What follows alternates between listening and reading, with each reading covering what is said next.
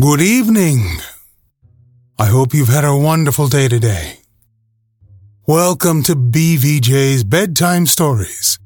My name is Big Voice Jay, and this is a show where we get you ready for a great night's sleep with some old familiar stories that you haven't heard in a while. Links to every story can be found in the show notes at our website, bedtimewithbvj.com. Tonight's story The Adventure of the Dancing Men by Arthur Conan Doyle. Holmes had been seated for some hours in silence, with his long, thin back curved over a chemical vessel in which he was brewing a particularly malodorous product. His head was sunk upon his breast, and he looked from my point of view like a strange, lank bird with dull gray plumage and a black top knot. So, Watson, said he suddenly, you do not propose to invest in South African securities? I gave a start of astonishment. Accustomed as I was to Holmes's curious faculties, this sudden intrusion into my most intimate thoughts was utterly inexplicable. How on earth do you know that? I asked. He wheeled around upon his stool, with a steaming test tube in his hand and a gleam of amusement in his deep set eyes. Now, Watson, Confess yourself totally taken aback, said he. I am. I ought to make you sign a paper to that effect. Why? Because in five minutes you'll say that it is also absurdly simple. I am sure that I shall say nothing of the kind. You see, my dear Watson, he propped his test tube in a rack and began to lecture with the air of a professor addressing his class. It is not really difficult to construct a series of inferences, each dependent upon its predecessor and each simple in itself. If after doing so one simply knocks out all the central inferences and presents one's audience with the starting point and the conclusion, one may produce a startling, though possibly a meretricious, effect. Now, it was not really difficult by an inspection of the groove between your left forefinger and thumb to feel sure that you did not propose to invest your small capital in the gold fields. I see no connection. Very likely not. But I can quickly show you a close connection. Here are the missing links of the very simple chain. 1. You had chalk between your left finger and thumb when you returned from the club last night. 2. You put chalk there when you play billiards to steady the cue. 3. You never play billiards except with Thurston. 4. You told me four weeks ago that Thurston had an option on some South African property which would expire in a month, and which he desired you to share with him. 5. Your checkbook is locked in my drawer and you have not asked for the key. 6. You do not propose to invest your money in this manner. How absurdly simple, I cried. Quite so, said he, a little nettled. Every problem becomes very childish when once it is explained to you. Here is an unexplained one. See what you can make of that, friend Watson. He tossed a sheet of paper onto the table and turned once more to his chemical analysis. I looked with amazement at the absurd hieroglyphics upon the paper. Why, Holmes, it is a child's drawing, I cried. Oh, that's your idea? What else should it be? That is what Mr. Hilton Cubitt of Ridlingthorpe Manor, Norfolk, is very anxious to know. This little conundrum came by the first post, and he was to follow by the next train. Oh, there's a ring at the bell, Watson. I should not be very much surprised if this were he.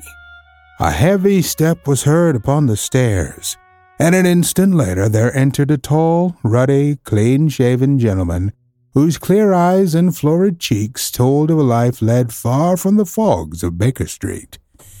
He seemed to bring a whiff of his strong, fresh, bracing East Coast air with him as he entered. Having shaken hands with each of us, he was about to sit down when his eye rested upon the paper with the curious markings which I had just examined and left upon the table. Well, Mr. Holmes, what do you make of these? he cried. They told me you were fond of odd mysteries, and I don't think you can find a more odd one than that. I sent the paper on ahead so that you might have time to study it before I came. It is certainly rather a curious production, said Holmes. At first sight, it would appear to be some childish prank. It consists of a number of absurd little dancing figures across the paper upon which they are drawn.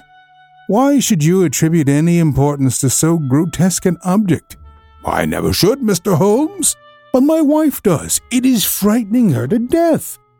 She says nothing, but I can see terror in her eyes. That's why I want to sift the matter to the bottom.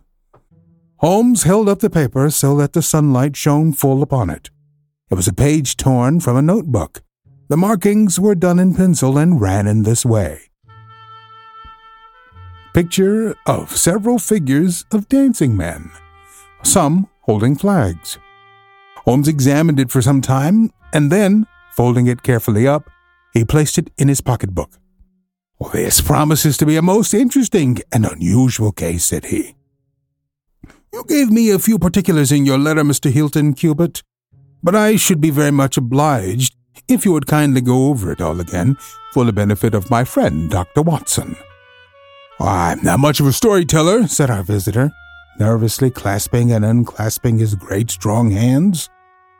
You'll just ask me anything that I don't make clear. I'll begin at the time of my marriage last year, but I want to say first of all that though I'm not a rich man, my people have been at Ridlingthorpe for a matter of five centuries, and there is no better known family in the county of Norfolk. Last year I came up to London for the Jubilee, and I stopped at a boarding house in Russell Square because Parker, the vicar of our parish, was staying in it. There, there was an American young lady there. Uh, Patrick was the name, Elsie Patrick. In some way, we became friends. Until before my month was up, I was as much in love as a man could be. We were quietly married at a registry office, and we returned to Norfolk a wedded couple.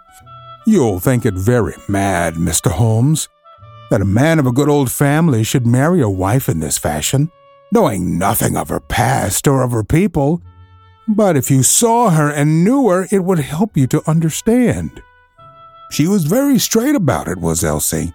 I can't say that she did not give me every chance of getting out of it if I wished to do so. I have had some very disagreeable associations in my life, said she. I wish to forget all about them. I would rather never allude to the past, for it was very painful to me. If you take me, Hilton, you will take a woman who has nothing that she need be personally ashamed of. But you will have to be content with my word for it, and to allow me to be silent as to all that passed up to the time when I became yours. If these conditions are too hard, then go back to Norfolk and leave me to the lonely life in which you found me. It was only the day before our wedding that she said those very words to me. I told her that I was content to take her on her own terms, and I have been as good as my word. Well, we've been married now for a year, and very happy we've. But about a month ago, at the end of June, I saw for the first time signs of trouble. One day, my wife received a letter from America. I saw the American stamp. She turned deadly white, read the letter, and threw it into the fire. She made no allusion to it afterwards, and I made none, for a promise is a promise. But she has never known an easy hour from that moment. There was always a look of fear upon her face, a look as if she were waiting and expecting. She would do better to trust me. She would find that I was her best friend. But until she speaks, I can say nothing. Mind you, she is a truthful woman, Mr. Holmes, and whatever trouble there may have been in her past life, it has been no fault of hers. I am only a simple Norfolk squire, but there is not a man in England who ranks his family honor more highly than I do. She knows it well, and she knew it well before she married me. She would never bring any stain upon it, of that I am sure. Well, now I come to the odd part of my story. About a week ago, it was the Tuesday of last week, I found on one of the window sills a number of absurd little dancing figures like those upon the paper. They were scrawled with chalk. I thought it was the stable boy who had drawn them, but the lad swore he knew nothing about it. Anyhow, they had come there during the night. I had them washed out, and I only mentioned the matter to my wife afterwards. To my surprise, she took it very seriously and begged me if any more came to let her see them. None did come for a week, and then yesterday morning I found this paper lying on the sundial in the garden. I showed it to Elsie, and down she dropped in a dead faint. Since then, she has looked like a woman in a dream, half dazed, and with terror always lurking in her eyes. It was then that I wrote and sent the paper to you, Mr. Holmes. It was not a thing that I could take to the police, for they would have laughed at me. But you will tell me what to do. I am not a rich man, but if there is any danger threatening my little woman, I would spend my last copper to shield her. He was a fine creature, this man of the old English soil, simple, straight, and gentle, with his great, earnest blue eyes and broad, comely face. His love for his wife and his trust in her shone in his features. Holmes had listened to his story with the utmost attention, and now he sat for some time in silent thought. Don't you think, Mr. Cubitt, said he at last, that your best plan would be to make a direct appeal to your wife and to ask her to share your secret with you? Hilton Cubitt shook his massive head. A promise is a promise, Mr. Holmes. If Elsie wished to tell me, she would. If not, it is not for me to force her confidence. But I am justified in taking my own line, and I will. Then I will help you with all my heart. In the first place, have you heard of any strangers being seen in your neighborhood? No. I presume that it is a very quiet place. Any fresh face would cause comment? In the immediate neighborhood, yes, but we have several small watering places not very far away, and the farmers take in lodgers. These hieroglyphics have evidently a meaning. If it is a purely arbitrary one, it may be impossible for us to solve it. If, on the other hand, it is systematic, I have no doubt that we shall get to the bottom of it. But this particular sample is so short that I can do nothing, and the facts which you have brought me are so indefinite that we have no basis for an investigation. I would suggest that you return to Norfolk, that you keep a keen lookout, and that you take an exact copy of any fresh dancing men which may appear. It is a thousand pities that we have not a reproduction of those which were done in chalk upon the window sill. Make a discreet inquiry also as to any strangers in the neighborhood. We have collected some fresh evidence. Come to me again. That is the best advice which I can give you, Mr. Hilton Cubitt. If there are any pressing fresh developments, I shall always be ready to run down and see you in your Norfolk home. The interview left Sherlock Holmes very thoughtful, and several times in the next few days I saw him take his slip of paper from his notebook and look long and earnestly at the curious figures inscribed upon it. He made no allusion to the affair, however, until one afternoon, a fortnight or so later. I was going out when he called me back. You had better stay here, Watson. Why? Because I had a wire from Hilton Cubitt this morning. You remember Hilton Cubitt of the Dancing Man? He was to reach Liverpool Street at 1.20. He may be here at any moment. I gather from his wire that there have been some new incidents of importance. We had not long to wait, for our Norfolk squire came straight from the station as fast as a hansom could bring him. He was looking worried and depressed, with tired eyes and a lined forehead. It's getting on my nerves, this business, Mr. Holmes, said he, as he sank like a wearied man into an armchair. It's bad enough to feel that you're surrounded by unseen, unknown folk who have some kind of design upon you. But when, in addition to that, you know that it is just killing your wife by inches, then it becomes as much as flesh and blood can endure. She's wearing away under it, just wearing away before my eyes. Has she said anything yet? No, Mr. Holmes, she has not. And yet there have been times when the poor girl has wanted to speak, and yet could not quite bring herself to take the plunge. I have tried to help her, but I dare say I did it clumsily and scared her off from it.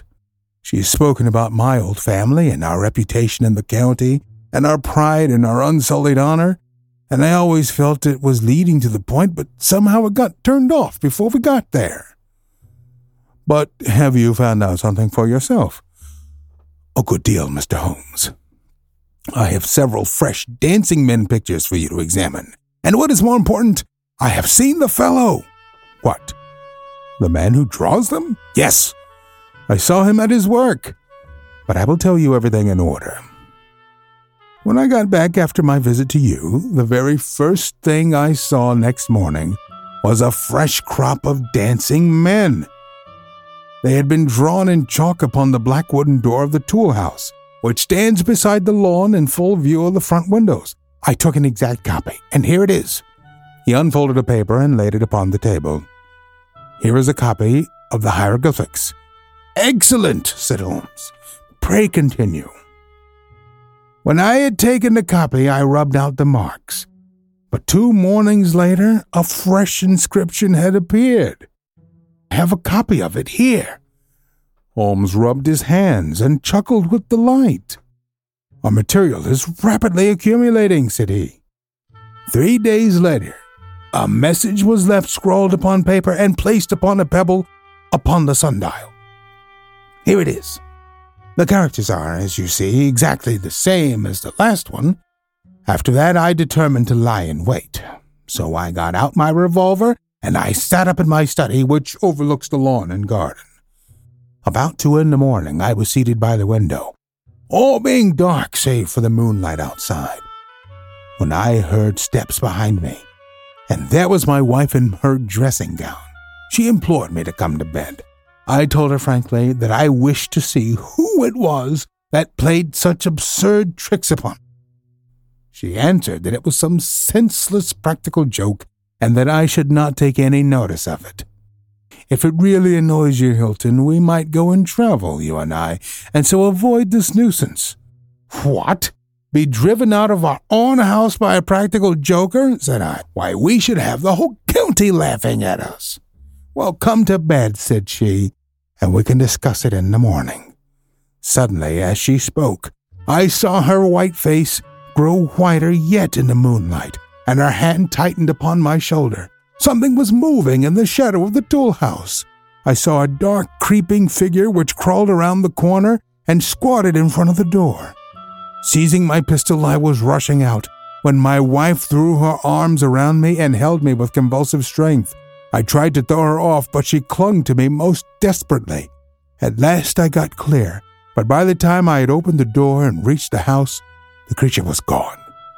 He had left a trace of his presence, however, for there on the door was the very same arrangement of dancing men which had already twice appeared and which I have copied on that paper.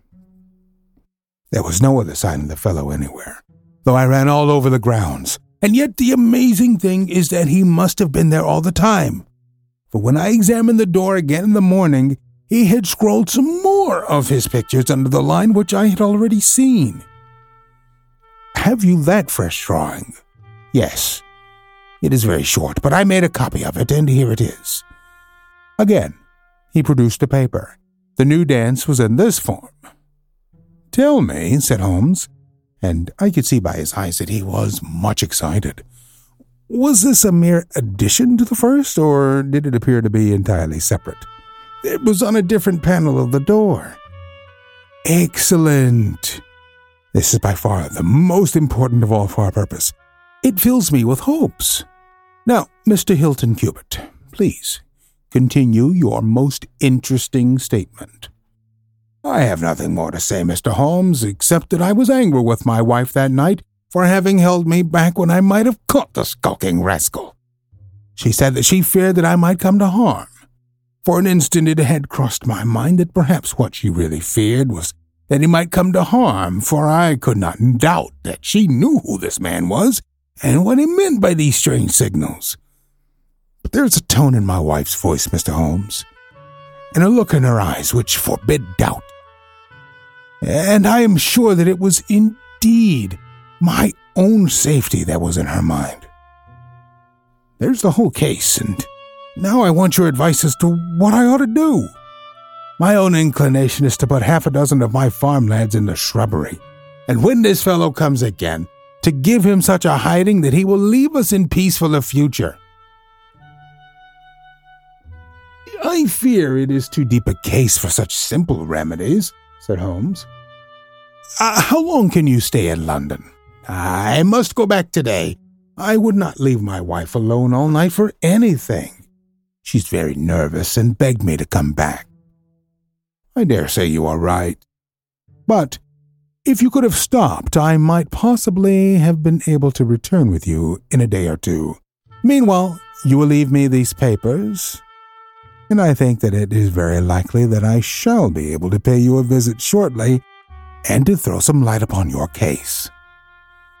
Sherlock Holmes preserved his calm professional manner until our visitor had left us, although it was easy for me, who knew him so well, to see that he was profoundly excited. The moment that Hilton Cubitt's broad back had disappeared through the door, my comrade rushed to the table, laid out all the slips of paper containing dancing men in front of him, and threw himself into an intricate and elaborate calculation. For two hours I watched him as he covered sheet after sheet of paper with figures and letters, so completely absorbed in his task that he had completely forgotten my presence. Sometimes he was making progress and whistled and sang at his work. Sometimes he was puzzled and would sit for long spells with a furrowed brow and a vacant eye. Finally, he sprang from his chair with a cry of satisfaction and walked up and down the room, rubbing his hands together. Then he wrote a long telegram upon a cable form. If my answer to this is as I hope, you will have a very pretty case to add to your collection, Watson, said he. I expect that we shall be able to go down to Norfolk tomorrow and to take our friend some very definite news as to the secret of his annoyance. I confess that I was filled with curiosity, but I was aware that Holmes liked to make his disclosures at his own time and in his own way. So I waited until it should suit him to take me into his confidence. But there was a delay in that answering telegram, and two days of impatience followed, during which Holmes pricked up his ears at every ring of the bell. On the evening of the second, there came a letter from Hilton Cubitt. All was quiet with him, save that a long inscription had appeared that morning upon the pedestal of the sundial. He enclosed a copy of it, which is here reproduced. It was a picture of more dancing men. Holmes bent over this grotesque frieze for some minutes and then suddenly sprang to his feet with an exclamation of surprise and dismay. His face was haggard with anxiety. We have let this affair go far enough, he said. Is there a train to North Walsham tonight? I turned up the timetable. The last had just gone. Then we shall breakfast early and take the very first in the morning, said Holmes. Our presence is most urgently needed. Ah, here is our expected cablegram. One moment, Mrs. Hudson. There may be an answer. No, that is quite as I expected. This message makes it even more essential that we should not lose an hour in letting Hilton Cubitt know how matters stand. For it is a singular and dangerous web in which our simple Norfolk squire is entangled. So indeed it proved, and as I come to the dark conclusion of a story which had seemed to me to be only childish and bizarre, I experienced once again the dismay and horror with which I was filled.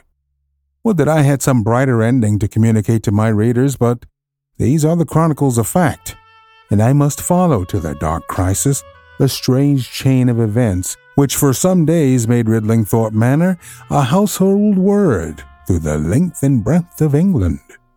We had hardly alighted at North Walsham and mentioned the name of our destination when the station master hurried towards us. I suppose that you are the detectives from London, said he. A look of annoyance passed over Holmes's face.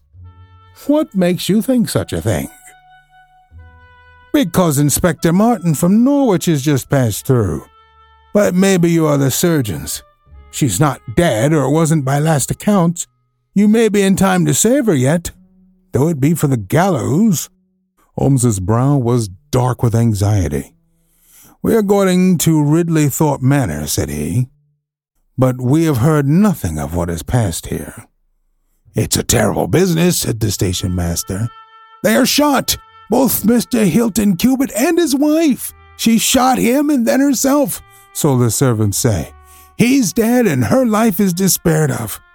Dear, dear, one of the oldest families in the county of Norfolk, and one of the most honored. Without a word, Holmes hurried to a carriage, and during the long seven miles drive, he never opened his mouth. Seldom have I seen him so utterly despondent. He had been uneasy during all our journey from town, and I had observed that he had turned over the morning papers with anxious attention. But now this sudden realization of his worst fears left him in a blank melancholy. He leaned back in his seat, lost in gloomy speculation. Yet there was much around to interest us, for we were passing through as singular a countryside as any in England, where a few scattered cottages represented the population of today, while on every hand enormous square towered churches bristled up from the flat green landscape and told of the glory and prosperity of old East Anglia. At last, a violet rim of the German Ocean appeared over the green edge of the Norfolk coast, and the driver pointed with his whip to two old brick and timber gables which projected from a grove of trees. That's Ridlingthorpe Manor, said he. As we drove up to the porticoed front door, I observed in front of it, beside the tennis lawn, the black tool house, and the pedestaled sundial, with which we had such strange associations. A dapper little man with a quick, alert manner and a waxed mustache had just descended from a high dog cart. He introduced himself as Inspector Martin of the Norfolk Constabulary, and he was considerably astonished when he heard the name of my companion. Why, Mr. Holmes, the crime was only committed at three this morning. How could you hear of it in London and get to the spot as soon as I? I anticipated it. I came in the hope of preventing it. Then you must have important evidence of which we are ignorant, for they were said to be a most united couple. I have only the evidence of the dancing men, said Holmes. I will explain the matter to you later.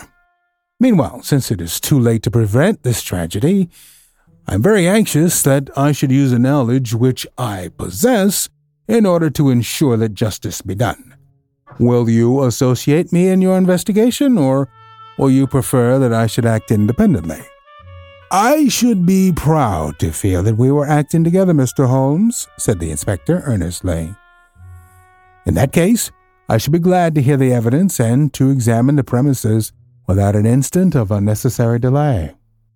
Inspector Martin had the good sense to allow my friend to do things in his own fashion, and contented himself with carefully noting the results. The local surgeon, an old white haired man, had just come down from Mrs. Hilton Cubitt's room, and he reported that her injuries were serious but not necessarily fatal. The bullet had passed through the front of her brain, and it would probably be some time before she could regain consciousness. On the question of whether she had been shot or had shot herself, he would not venture to express any decided opinion. Certainly the bullet had been discharged at very close quarters, there was only the one pistol found in the room, two barrels of which had been emptied. Mr. Hilton Cubitt had been shot through the heart. It was equally conceivable that he had shot her and then himself, or that she had been the criminal, for the revolver lay upon the floor midway between them. Has he been moved? asked Holmes. We have moved nothing except the lady. We could not leave her lying wounded upon the floor. How long have you been here, Doctor? Since four o'clock. Anyone else? Yes, the constable here. And you have touched nothing? Nothing. You have acted with great discretion. Who sent for you? The housemaid, Saunders. Was it she who gave the alarm? She and Mrs. King, the cook. Where are they now? in the kitchen, I. Then I think we had better hear their story at once. We'll continue with our story on our next episode. I want to remind you that we're always on the hunt for great public domain stories like this one to feature on the show. And if you know of any, please let us know.